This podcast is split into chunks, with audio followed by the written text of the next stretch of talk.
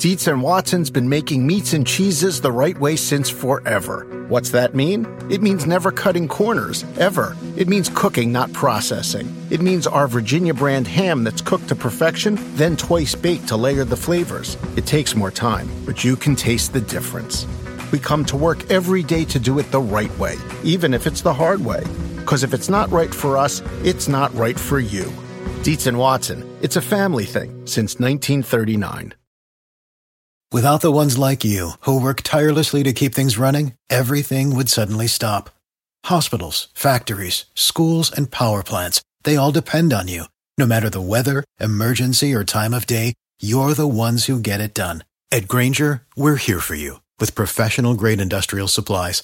Count on real time product availability and fast delivery. Call clickgrainger.com or just stop by. Grainger for the ones who get it done.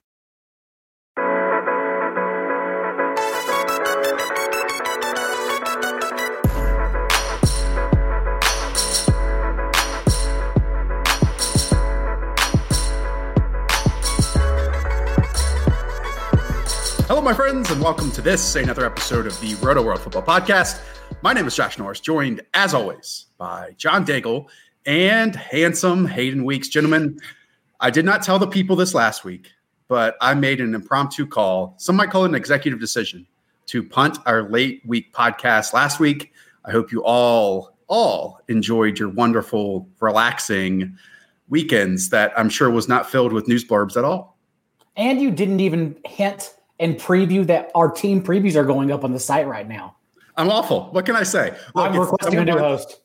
It, it's it's the summer months. We are all trying to get in game shape. This has not been one of the best off seasons of my lifetime. Okay, so unlike the rest of the NFL, that somehow, despite not being at NFL facilities, will come back in the best shape of our lives. Daigle, that is not me. I can't speak to you, but that's not been the case with my off season. I only shave my beard as a farce, just pretending that life is going well. You learned how to surf on a lake, which is which is pretty good. That hey, was like two. That was two hours out of four months. That doesn't count. Better two hours than I've had. Uh, Hayden Winks, what's up with you? Well, I can't buy any dumbbells. Apparently, you have to sell an organ to get a dumbbell on on online right now. So I have moved to the most high T thing I can do. Yesterday, I went and I just pushed my car down the street. Uh, what are you doing? Lower, yeah, there's nothing to do. I can't go to the gym. I'm pushing cars now. I'm sorry. I'm, I'm going full Alvin Kamara up here. Yeah, are you going to start posting thirst traps on Twitter like James Conner? Maybe I'll fall in love with you and your ADP as well. Yeah, Daigle's been tracking these all all year. Um, maybe you can get uh, Overzet to make fun of me too. So we'll see. The oh, online the online workout scene is like the only thing booming during the pandemic, and Hayden is still outside pushing his car.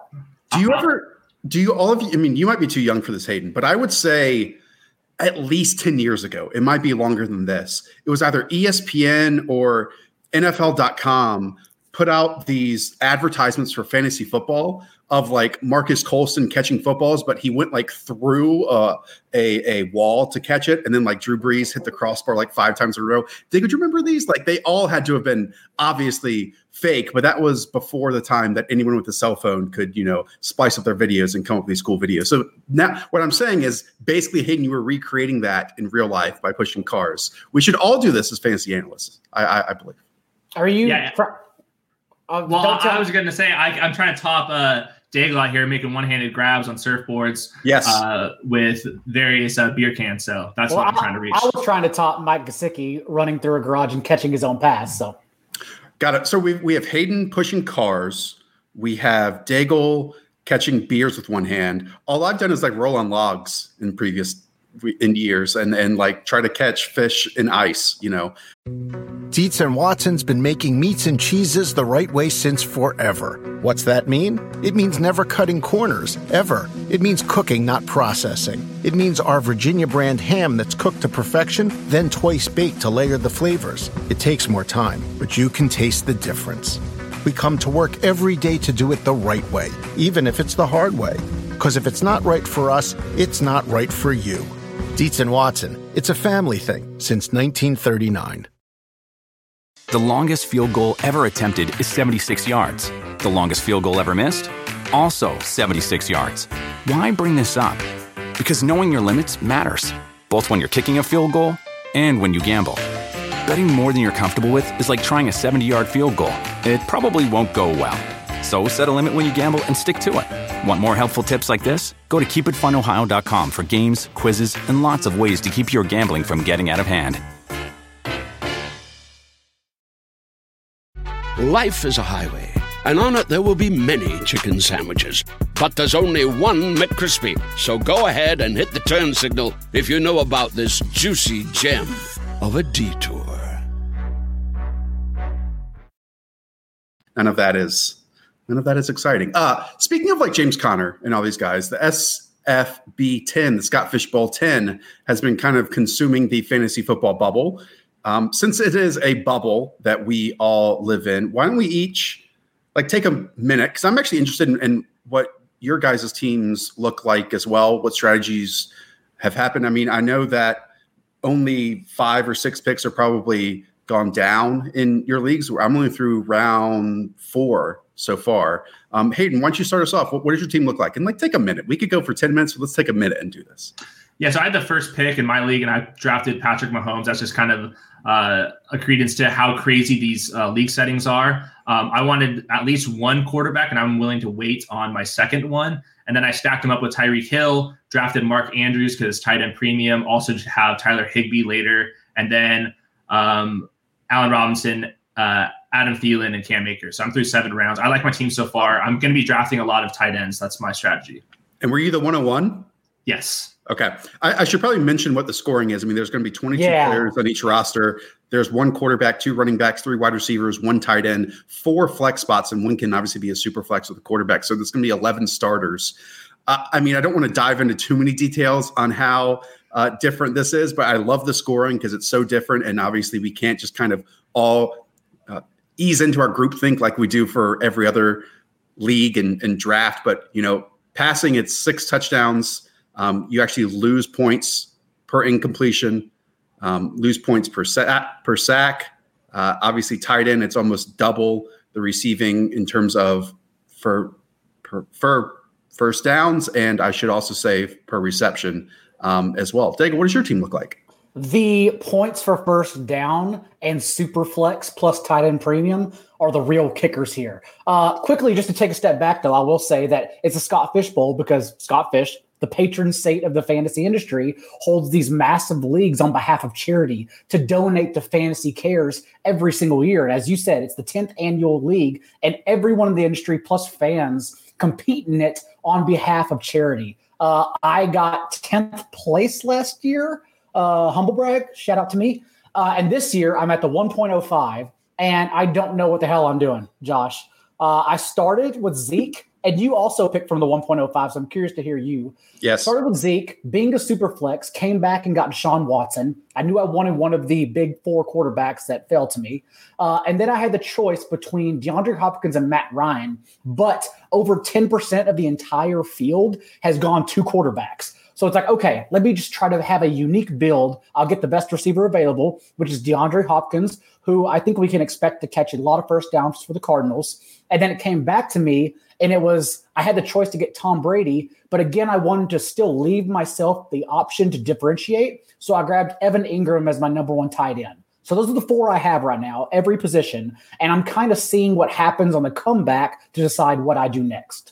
Yeah, our teams are drastically different. I obviously started mm-hmm. Zeke as well at 105 because the four picks ahead of me were McCaffrey, Lamar Jackson, Patrick Mahomes, and Saquon Barkley.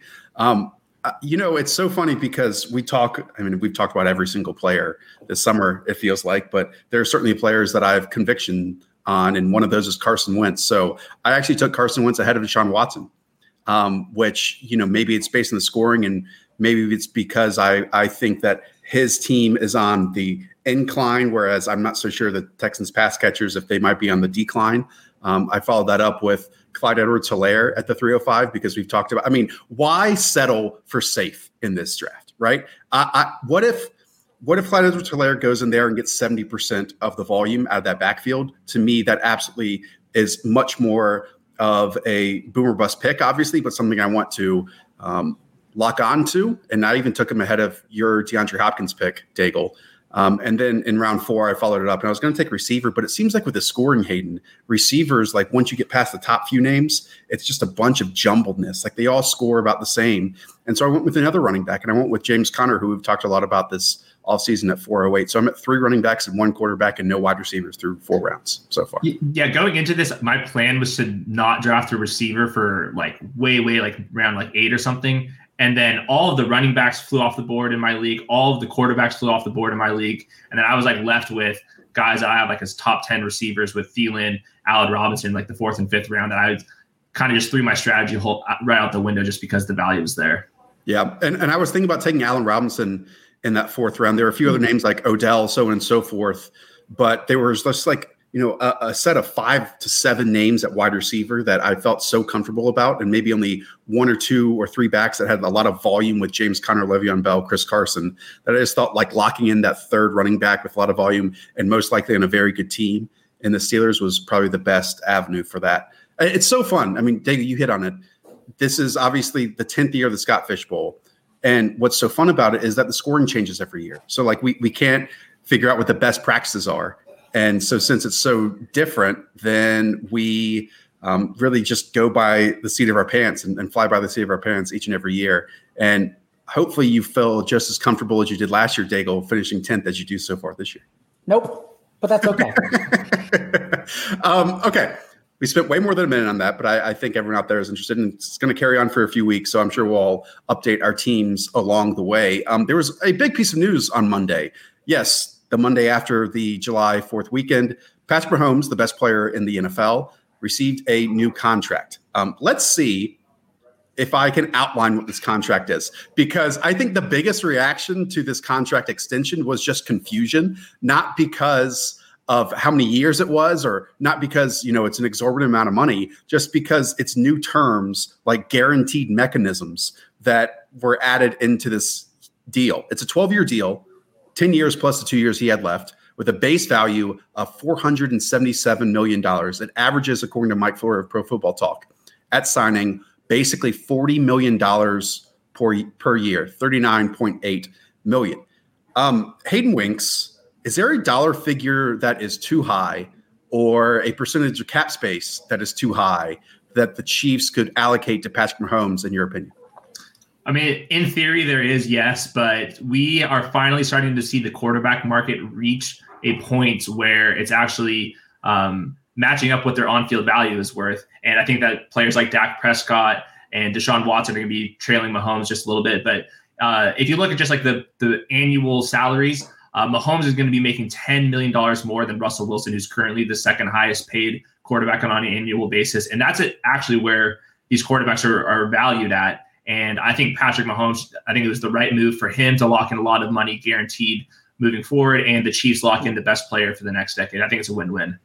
I've heard some site that we don't know how NFL contracts shake out. So this one obviously isn't a guarantee. But we also haven't seen a contract like this, and we haven't seen a player at that position at the stature of Patrick Mahomes receive a contract like this. So my initial reaction was not only is he going to play out and receive all 500 plus million, a crazy number of this deal, but I would imagine when he's 36, he signs another contract, right?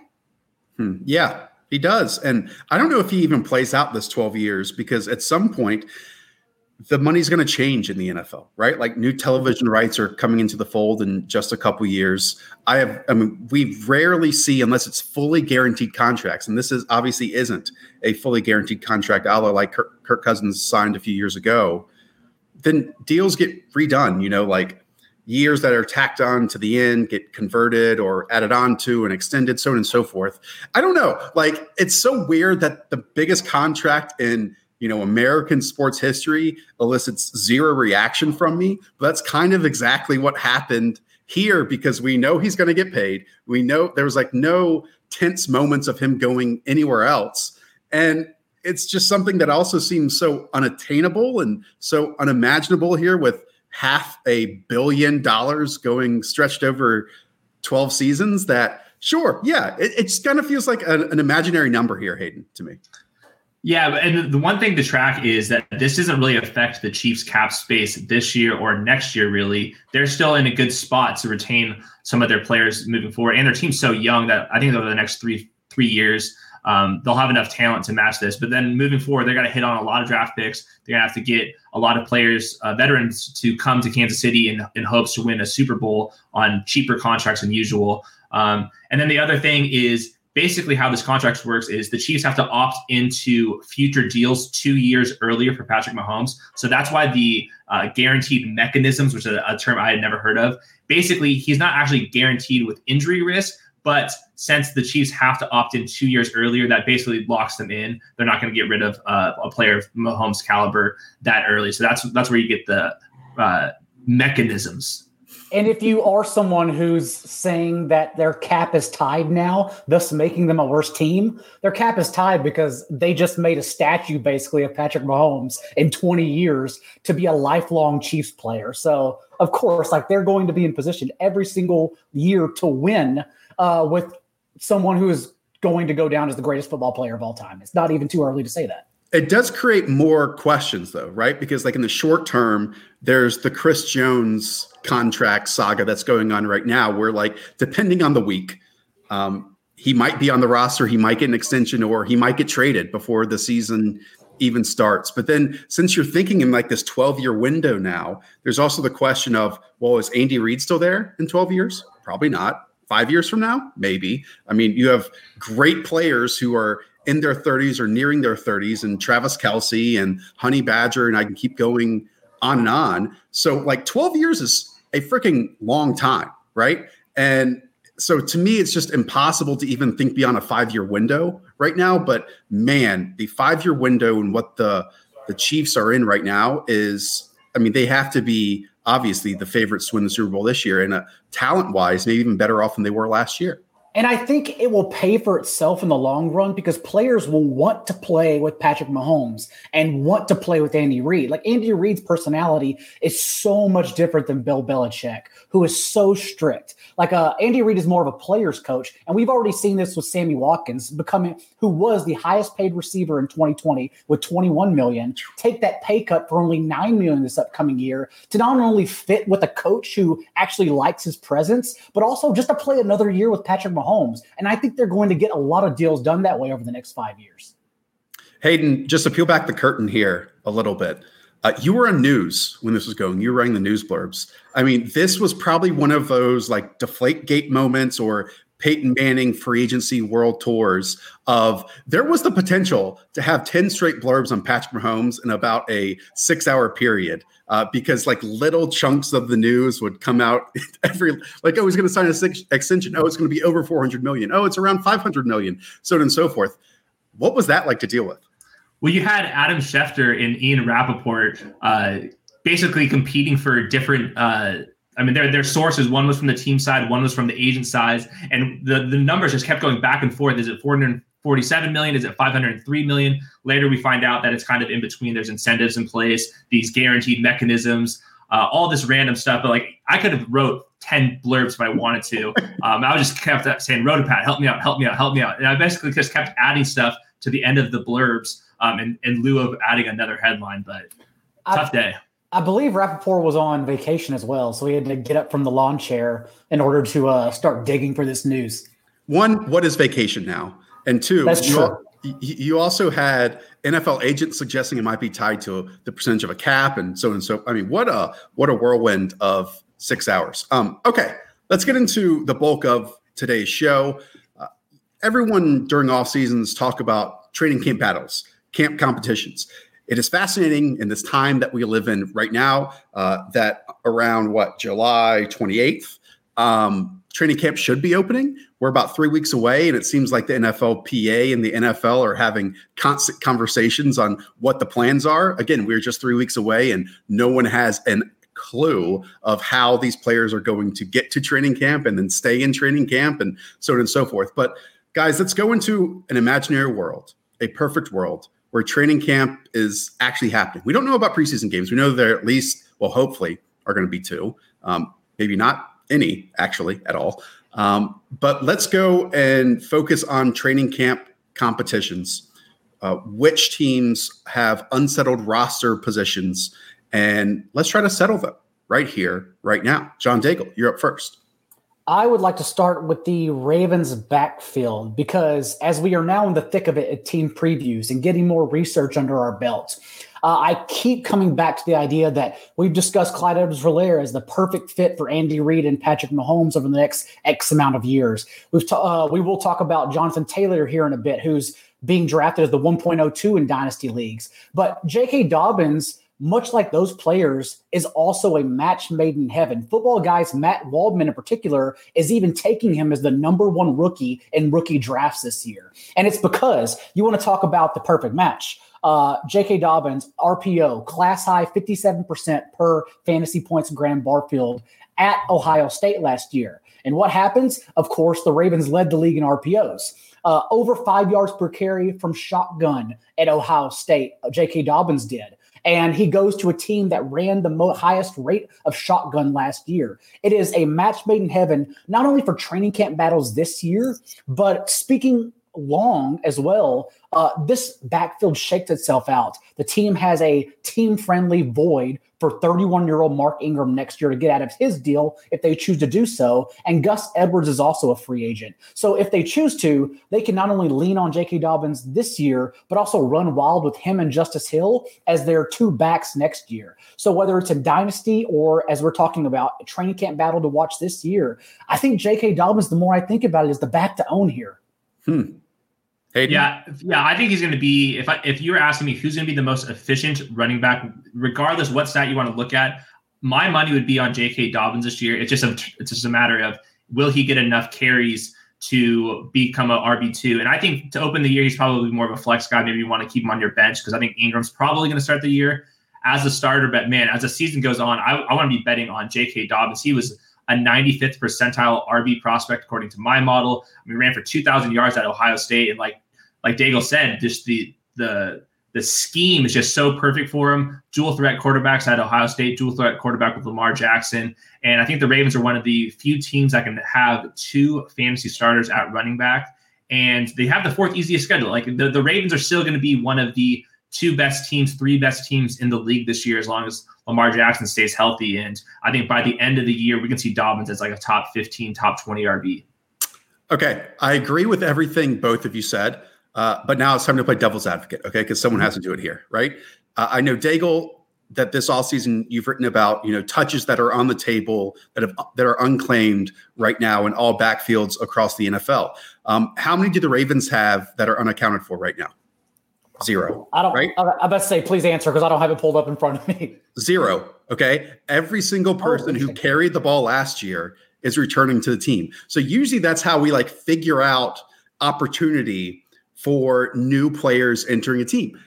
We have to do math with J.K. Dobbins, right? We, we have to do projection with J.K. Dobbins in terms of eliminating carries from Mark Ingram. Are they on the Ravens' own 20 yard line or the opposing 20 yard line, right? Because that's a major difference as well. Do we eliminate touches from Gus Edwards, who averaged somewhere between like 5.3 to 5.6 yards per carry last season?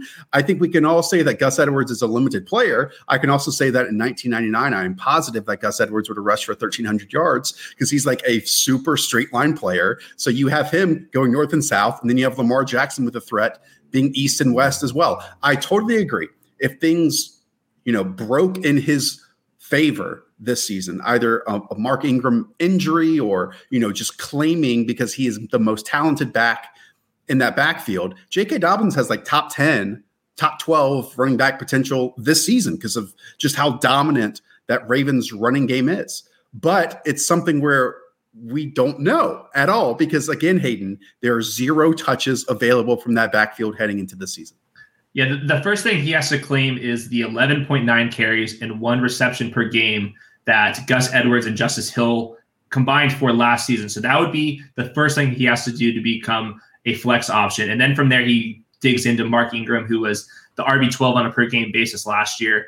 Um, and you also have to make sure that Lamar Jackson stays healthy because if he's out, this whole rushing system is going to crash. So there is a lot of risk here, but in the range he's going in, I mean, you're talking about like uh, David Montgomery, David Johnson, all these other guys have risk, and I don't think that their ceiling is quite as high. Yeah, let's talk about where he's going because he's going as the running back 36 or 37 right now. That's after Sony Michel, James White, Kerryon Johnson, which is stop really it. just disgusting. Um, compare that to Mark Ingram. Mark Ingram's going as the running back 22, uh, just ahead of David Johnson, David Montgomery, Raheem Mostert, all names that we have talked about, all names that likely have volume attached to their name. And while Mark Ingram was fantastic last year because of one, the offense, and two, he's still a very talented player. I think what Daigle mentioned in that he's almost certainly not in the team's plans in 2021. Maybe they try to get the most out of him in 2020, but we've also seen this kind of storyline be cyclical and happen in the past where, okay, a team has already drafted your replacement. They act like, uh, you know, he, he's going to wait in the wings and, and sit back and learn, and then he just outproduces all the veterans on the team. And that's absolutely possible here, Daigle, with, with J.K. Dobbins. And what's funny is that I do think Edwards is one of the best pure runners in the entire league. Uh, he's just so silky. But uh, I made a massive sweep to my best ball tiers on Rotoworld over the weekend, and I moved J.K. Dobbins up to the RB 29 overall. Um, I have been taking a little bit of Mark Ingram, but only to mask early players that may not have a role early, like your Jonathan Taylors, like your Clyde Edwards Helaire, just so I can probably get a month out of an older veteran until I believe until J.K. Dobbins breaks through in week six or seven, whenever they start leaning on him more. Uh, but if this team, like Hayden says, does have the fourth easiest projected schedule this year, we can expect them to be favored by a touchdown or more in several games. And in those games, like Dobbins' floor is eight carries for 90 yards and a touchdown. And that's a hmm. game you want. That's those are games you want to flex them in, despite having a questionable timeshare in their backfield. So I still love the player. I love the fit. And it just seems like the, that combination usually finds a way to make itself work. Before we move on, let's just outline these rookie running backs because, and I know you're going to hit on one probably later with the Rams running backs, Hayden. Is that what you're going to do? Yep. Um, let's talk about it because you have Clyde Edwards Helaire, who's the running back 18 right now. Um, then you have Jonathan Taylor, the running back 26. You have D'Andre Swift as the running back 28. Cam Akers is the running back 29. Then we talked about J.K. Dobbins as the running back 37. Then right after him is Ke'Shawn Vaughn. That's the top six. Hayden, do you agree with that order? Would you shift it at all? Yeah, I would, I would move D'Andre Swift down a couple spots. And then I think it's uh, Clyde Edwards Helaire in his own tier, Jonathan Taylor in his own tier after that. And then Cam Akers and Dobbins. I keep going back and forth. And then after that, D'Andre Swift. And then you guys can have Ke'Shawn Vaughn. I will not. I will not. Uh, before we move on, do want to say that if you're checking us out on YouTube, go and subscribe to the Rotoworld Football Podcast. Hey, we're also in audio form. If you don't like looking at our faces, just listen to us via your eardrums. Um, yes, any podcast platform you are on, go and search for the Rotoworld Football Podcast.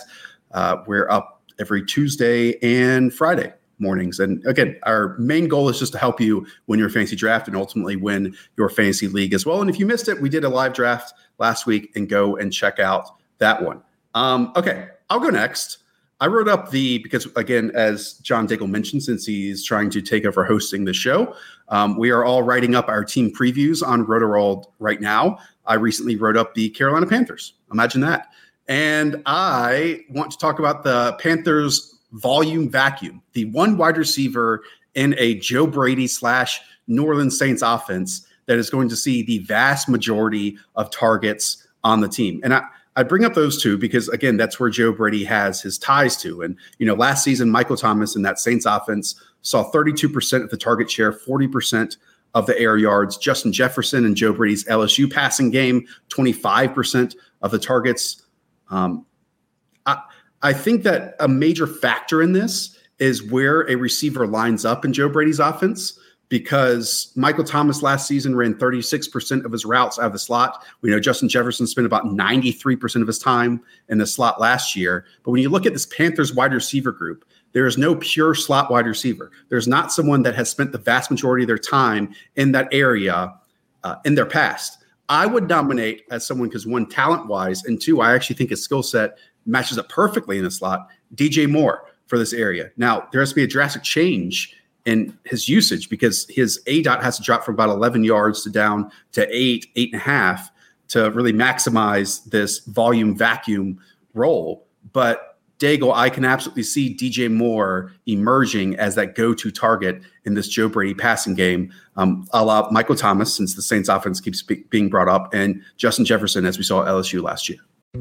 Dietz and Watson's been making meats and cheeses the right way since forever. What's that mean? It means never cutting corners, ever. It means cooking, not processing. It means our Virginia brand ham that's cooked to perfection, then twice baked to layer the flavors. It takes more time, but you can taste the difference.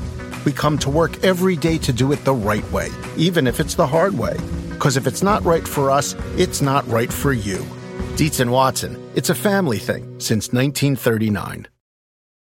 The longest field goal ever attempted is 76 yards. The longest field goal ever missed? Also 76 yards. Why bring this up? Because knowing your limits matters, both when you're kicking a field goal and when you gamble. Betting more than you're comfortable with is like trying a 70 yard field goal. It probably won't go well. So set a limit when you gamble and stick to it. Want more helpful tips like this? Go to keepitfunohio.com for games, quizzes, and lots of ways to keep your gambling from getting out of hand. Life is a highway, and on it there will be many chicken sandwiches. But there's only one McCrispy. So go ahead and hit the turn signal if you know about this juicy gem of a detour. The leader in target, sure, but I do think everyone is going to break out at some point, and it's going to be hard to pick weekly. So, yes, uh, I would much rather lean on DJ Moore. He is my wide receiver eight overall, I believe, right now, just because I think this offense is going to be explosive. While I was researching the Bengals preview that just came out on the site uh, yesterday on Monday, I believe. Uh, I ran into some old Joe Brady quotes that he said in a press conference upon being hired before the season at LSU. And one among many that sticks out was this one. And he says, We don't ever speak on our guys individually. I love how they're working, but as a group, these guys work each other. We're understanding this offense. Everybody's going to have opportunities. We say everyone's going to eat. And that's what happened at LSU last year. And I think, again, that's what happens with the Panthers this year. Again, it's going to be hard to pick them weekly. It's going to be a mess in DFS and good matchups, particularly like in week one against the Raiders. And you're going to want to sprinkle all of them throughout your lineups. But overall, I really do think all of them are going to pay dividends at some point throughout the year. Hmm. Yeah, you're gonna get a lot of five man protections, ball out quick, and I hope that DJ Moore lines up in the slot. Maybe Curtis Samuel slides in there too. But regardless, this is a team that was second in pass attempts last year. Their defense is worse this year, and then they bring in an offensive coordinator that loves to sling the ball around. So I think at worst, you're getting a Panthers offense that's going to be top three, top four in pass attempts this year, and they have the skill talent. And if Teddy Bridgewater could play at like a league average or the 20th best quarterback this year, I think that there's a chance that this passing offense is much better than what people are thinking for fantasy, especially Teddy Bridgewater becoming like the quarterback like 25 in drafts. I'm I'm a little bit higher than him. Uh, yeah, just, just looking at some of the Panthers numbers from last year, I mean they led on only 22% of their offensive snaps last year, and I was actually stunned that they were one of the more pass happy teams in the NFL last season in, in, neutral game scripts. But then you bring in obviously Joe Brady, out goes all the Turners and Ron Rivera. Um, but Joe Brady and his LSU team attempted almost 100 more passes than any other SEC uh, team out there.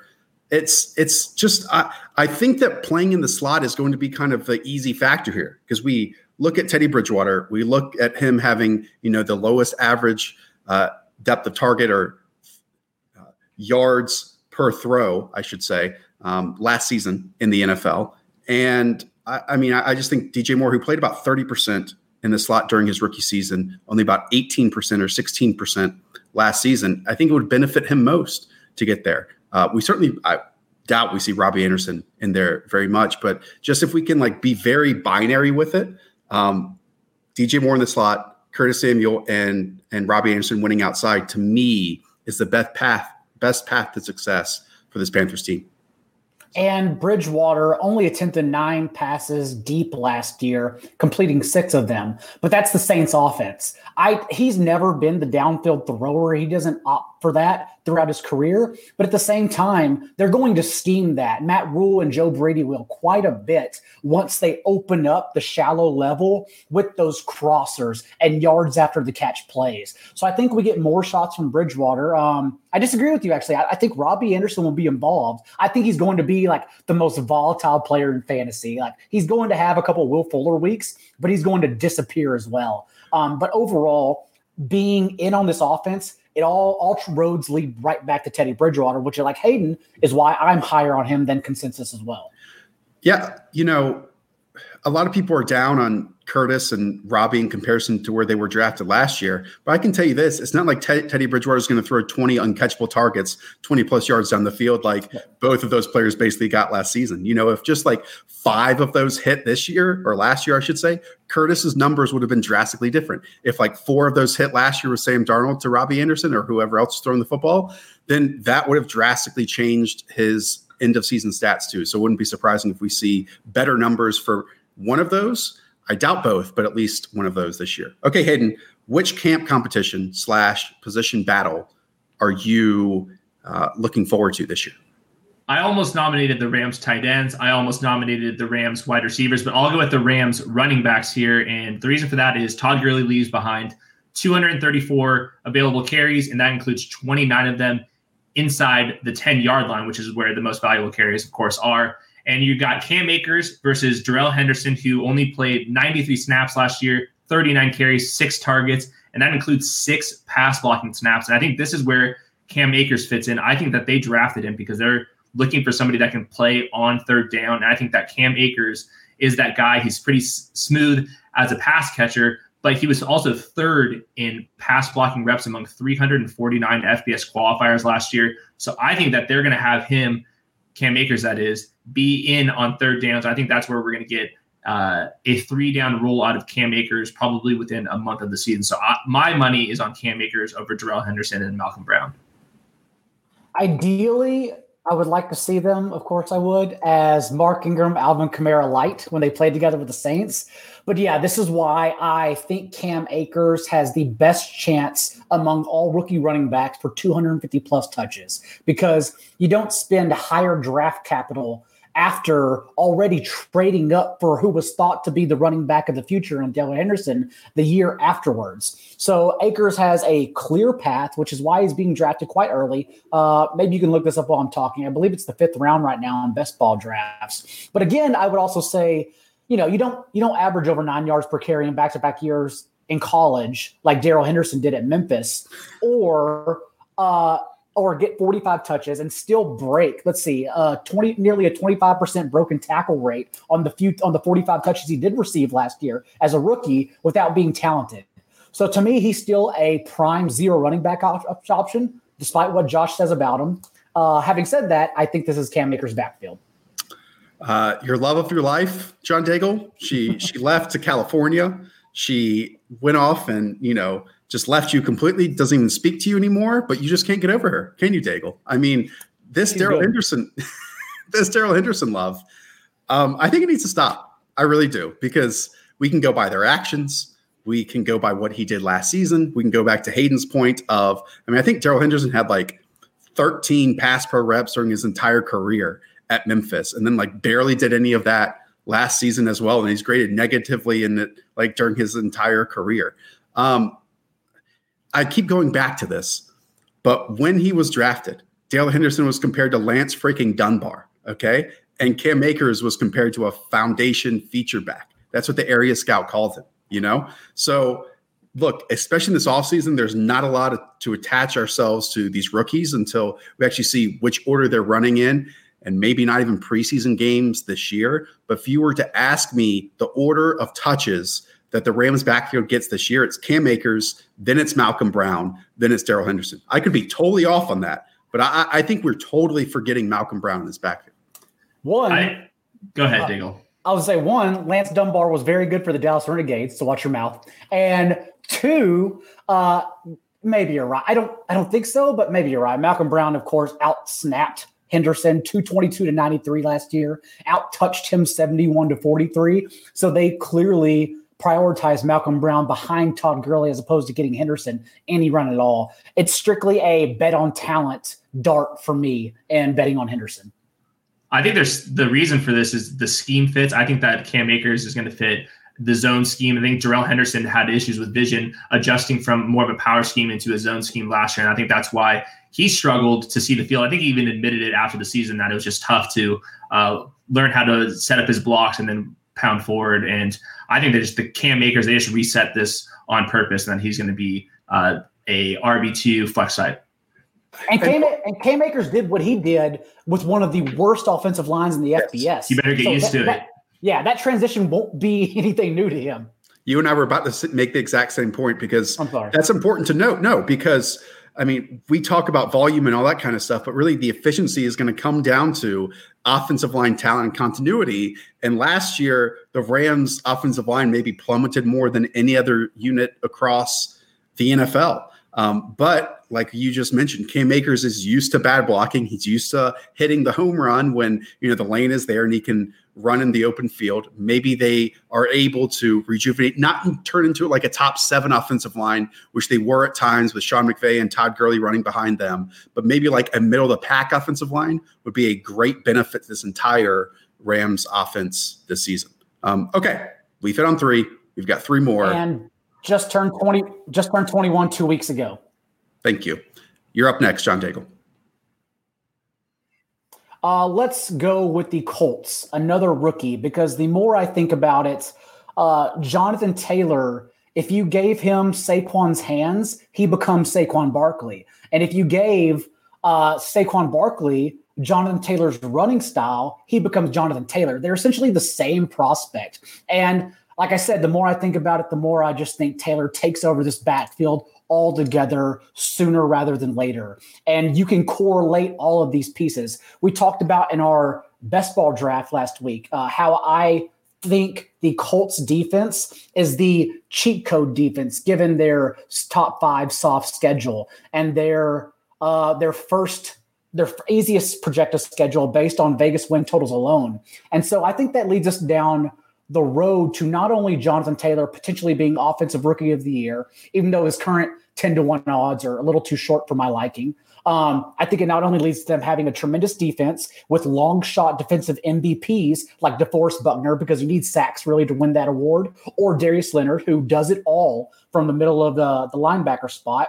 Um, it's just it's just Jonathan Taylor being behind arguably the best offensive line in the league, led by one of the best all around players in Quenton Nelson, is much like J.K. Dobbins, much like Clyde Edwards-Helaire, a match made in heaven. And so I keep coming back to this, and Taylor's ADP has actually slipped a few spots in the past month as the rookie fever has gone away. But that's why I've been drafting him more, and I will hmm. continue to draft him more throughout the summer. Will you take him over Kareem Hunt? Yes. Uh, quite nearly. I think I'm. I think he's going nine or ten, nine or eight or nine spots ahead of Kareem Hunt right now, and that's kind of where I'm taking him. Hmm. Yeah, I guess it's, it's just depending on on where you're drafting because um, just looking at the ADP, I'm looking at it. He's running back 26, and Kareem Hunt is running back 27. Other veteran names are like Darius. Oh, I didn't realize I flipped that much. Okay. Yeah, Darius Guice is up there. Raheem Mostert, obviously. Like once to me, Hayden, you get after the James Conner, David Johnson, David Montgomery. Maybe I'll throw in Raheem Mostert, who we talked about in a previous episode. On you know, if he really hits, then man, you've got a great back. But we just don't know how the volume is going to shake out there. But we know one of these rookie running backs is like is is going to propel himself into a top twelve running back this year, right? Who knows if that's Jonathan Taylor? Who knows if that's J.K. Dobbins? Who knows if it's Cam Akers? It, hey, it might even be D'Andre Swift. But if you get that right, it can unlock your fantasy team. It can change your fantasy success. Um, we just have to figure out which one it is in a weird, weird, weird offseason, Hayden. For me, he's the RB 19. I think that's the highest out of the Rotoworld rankings. And the reason for that is I think that if there's a, a team that somehow wins 11 games that we just didn't see coming, my money is on the Colts. They had uh, an upgrade at, at quarterback. I mean, I think we're kind of underestimating how much better Philip Rivers is than Jacoby Brissett. Philip Rivers, 7.6 yards per attempt last year. Jacoby Brissett, 6.6. They get T.Y. Hilton back for a full season. all five of their offensive linemen return, and that's like a really nasty unit. Plus, they have the easiest schedule uh, according to opponent win totals. So I think that they're going to be in more positive game scripts than we're expecting. I think that Jonathan Taylor is going to be benefiting from that the most.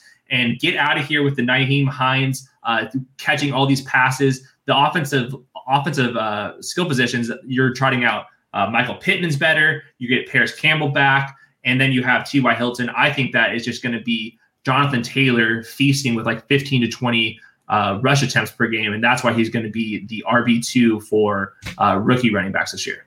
Josh, the more I look into it, seriously, uh, I haven't seen so many stars align for a 13 win season and Frank Reich coach of the year like in the past five years. It just seems like it's all too obvious. Yeah. I mean, and we and we know that Philip Rivers never misses any time, but let's say he does now during the twilight years of his career. At worst, you have Jacoby Brissett who just steps right in. You know, so having Jacoby in there as like a two to three to four game starter is not the worst thing. It's not going to de- derail your season at all. I'm with you guys. I mean, Jonathan Taylor, everything's there other than the passing game work.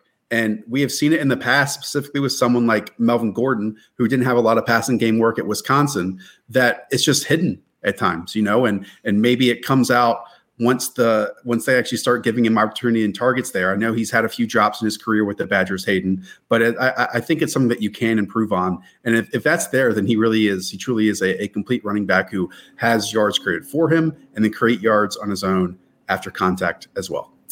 Okay, Let's go to the New York Jets. We have barely talked about the New York Jets this offseason. Uh, let's change that right I now. I wonder why. Yeah, there, there might be a reason why we have not talked about them. Uh, I want to talk about the Jets wide receivers, though. Well, pass catchers. Let's put it pass catchers, okay?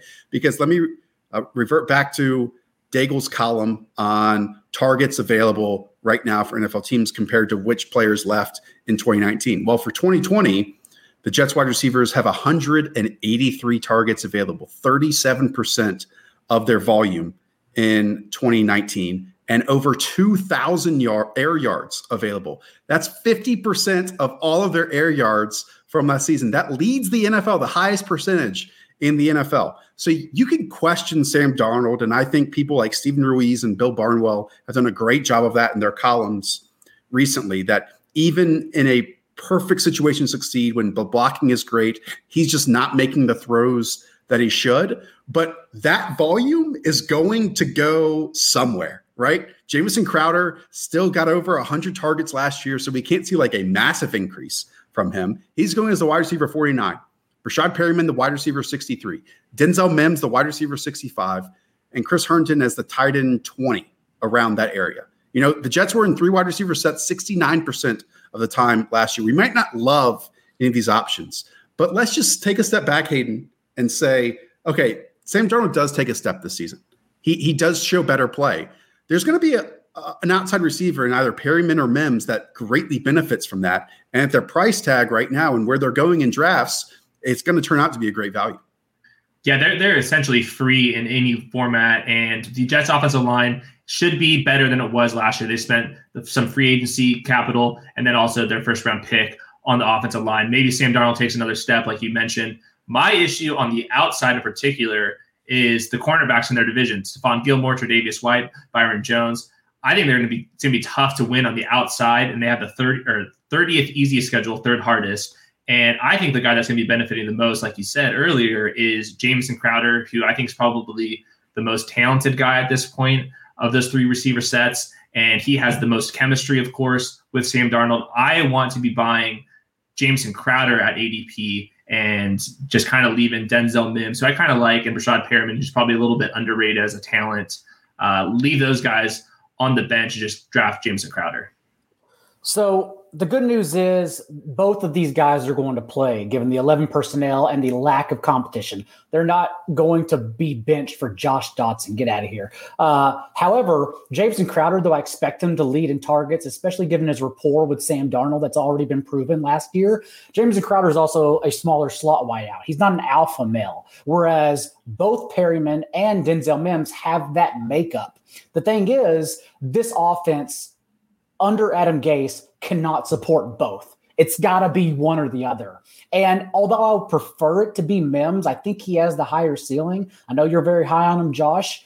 Uh, given the tumultuous offseason, I've been selecting Perriman as that breakout. And it's funny because those air yards come from Robbie Anderson, and both players run similar routes. Uh, Mims, in particular, tw- PFF charted 29% of his receiving yards on the go route last year. So, again, I would like it to be Mims, but uh, we don't know how the rookies will fare in the weird offseason. So, I've been selecting Perriman as that guy to take over at least for this year something with Mims, you know, a lot of these college wide receivers get production fed to them. Mims, I believe, had one screen catch last season, like just wow. one. You know, he didn't have any catches really manufactured for him at all last year. And it's funny, Hayden. Um, I posted these numbers on Twitter. You know, the 2,000 air yards. That's the highest rate in the NFL and just asked the question, who are these all going to? And just received a boatload of pictures of Xavien Howard, of Byron Jones, of, of Tre'Davious White, of Stephon Gilmore, Comedians. which is which is totally valid. And congratulations, you made the same good joke, but the same joke.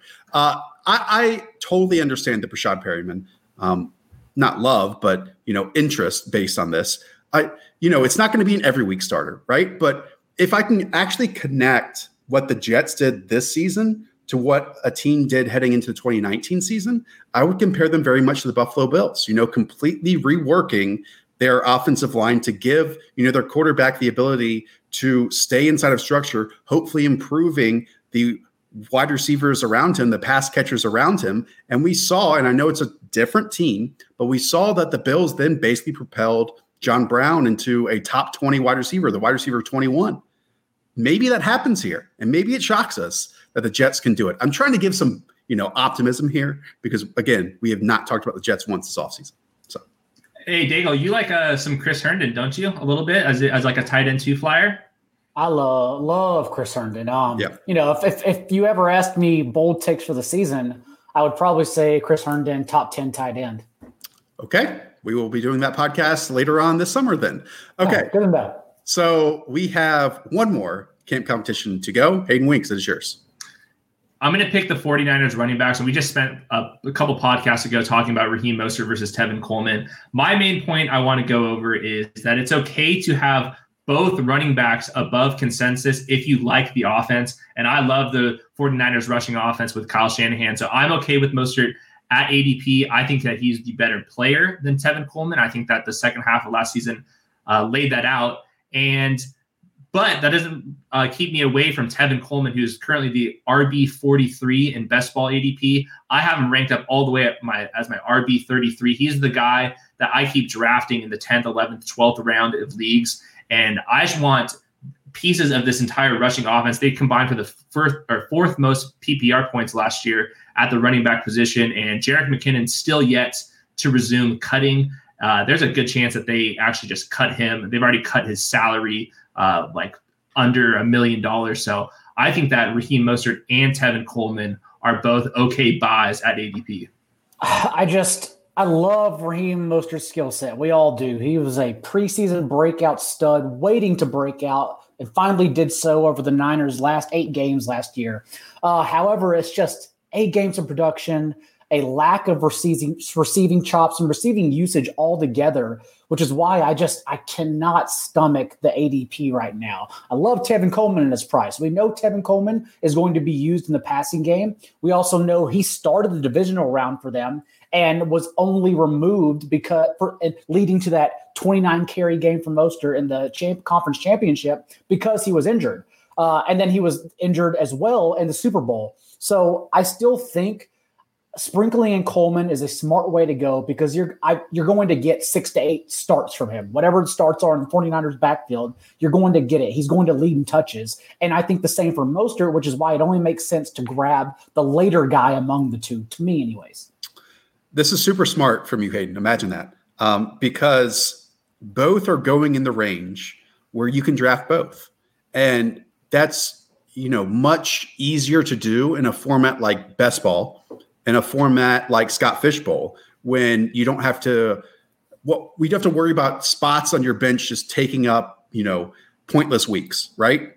Because rosters that have around 20 to 25 22 names, you can have players on there that, you know, if they're starting or if someone gets injured, then you can plug someone in and you're going to have a top 15 running back. I'll also say that heading into last season, the 49ers backfield basically had three names to it, right? Not just two names to it. So minimizing that down to two names, and also going back to what we said in that Raheem Mostert episode, that this offensive line should be even better than it was last year. You know, this is there were periods where Joe Staley and Mike McGlinchey missed time. You know, their center missed time as well. Having you know the bulk of their offensive line play together for 85 90% of the snaps would even improve this running game most likely and that's a, a dangerous outcome to what Kyle Shanahan has been working on in his lab over the last few months, I'm sure. So the, the one reason why I'm okay with Raheem Mostert at ADP right now is last year the 49ers were winning like all the time. That's probably why he was not seeing any receiving workload. And there's nothing about his athletic profile that makes me believe that he can't catch a couple passes. Not to mention, if Deebo Samuel's out for the first six weeks because he goes on the pup list with his broken foot, who are they going to be throwing the ball to? They have George Kittle, then they have Brandon Aiyuk, who's a rookie with a pandemic offseason. Basically, nobody uh, behind behind him at receiver. What if Raheem Mostert gets three, four targets a game and they're running in the best rushing offense or one of the top three rushing offenses in the league? I think there's a path to where Raheem Mostert, even though he hasn't proven that he can be a pass catcher, that he could catch a couple dump off passes, at least in the beginning of the year when Deebo Samuel might be uh, limited or completely out. Yeah. What I still prefer Coleman and best ball given opportunity cost, but uh, whatever the case in redraft and season long leagues, it's going to be hell for both because good luck picking them. This is why I kept bringing up Kendrick Bourne's name. I know he's like not interesting at all during our draft, but you know at least he's going to get some volume while he's working there because it's it's total unknowns like you mentioned. Brandon Aiyuk, basically a one year producer at Arizona State, and obviously Kyle Shanahan loves him. Then you had Jalen Hurd, who missed his entire rookie season, Trent Taylor, who missed the entire 2019 season, Dante Pettis, who is still on the outside looking in. Like, who the heck knows? But what we do know is that this backfield can be productive.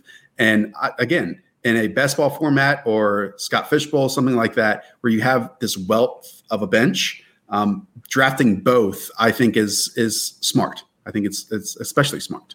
Um, okay. Any closing words? Do you think we said it all? No, I think that's it. Yeah. I'm just hoping I can keep uh, drafting these tight ends and Scott Fish Bowl. That's what I there want. There you go. There you go. All right, guys. That's going to do it for us. Uh, we'll be back later on this week, Friday morning, with our favorites episode. Yes, our favorite picks, ones you must leave all July drafts with. Again, that'll be on Friday, and that'll be with Patrick Daugherty joining us as well. Okay. Go and subscribe, rate and review. Help us out Tell one friend. For Hayden Winks, for John Daigle, I'm Josh Norris, up the villa. Talk to you soon. Dietz and Watson's been making meats and cheeses the right way since forever. What's that mean? It means never cutting corners, ever. It means cooking, not processing. It means our Virginia brand ham that's cooked to perfection, then twice baked to layer the flavors. It takes more time, but you can taste the difference.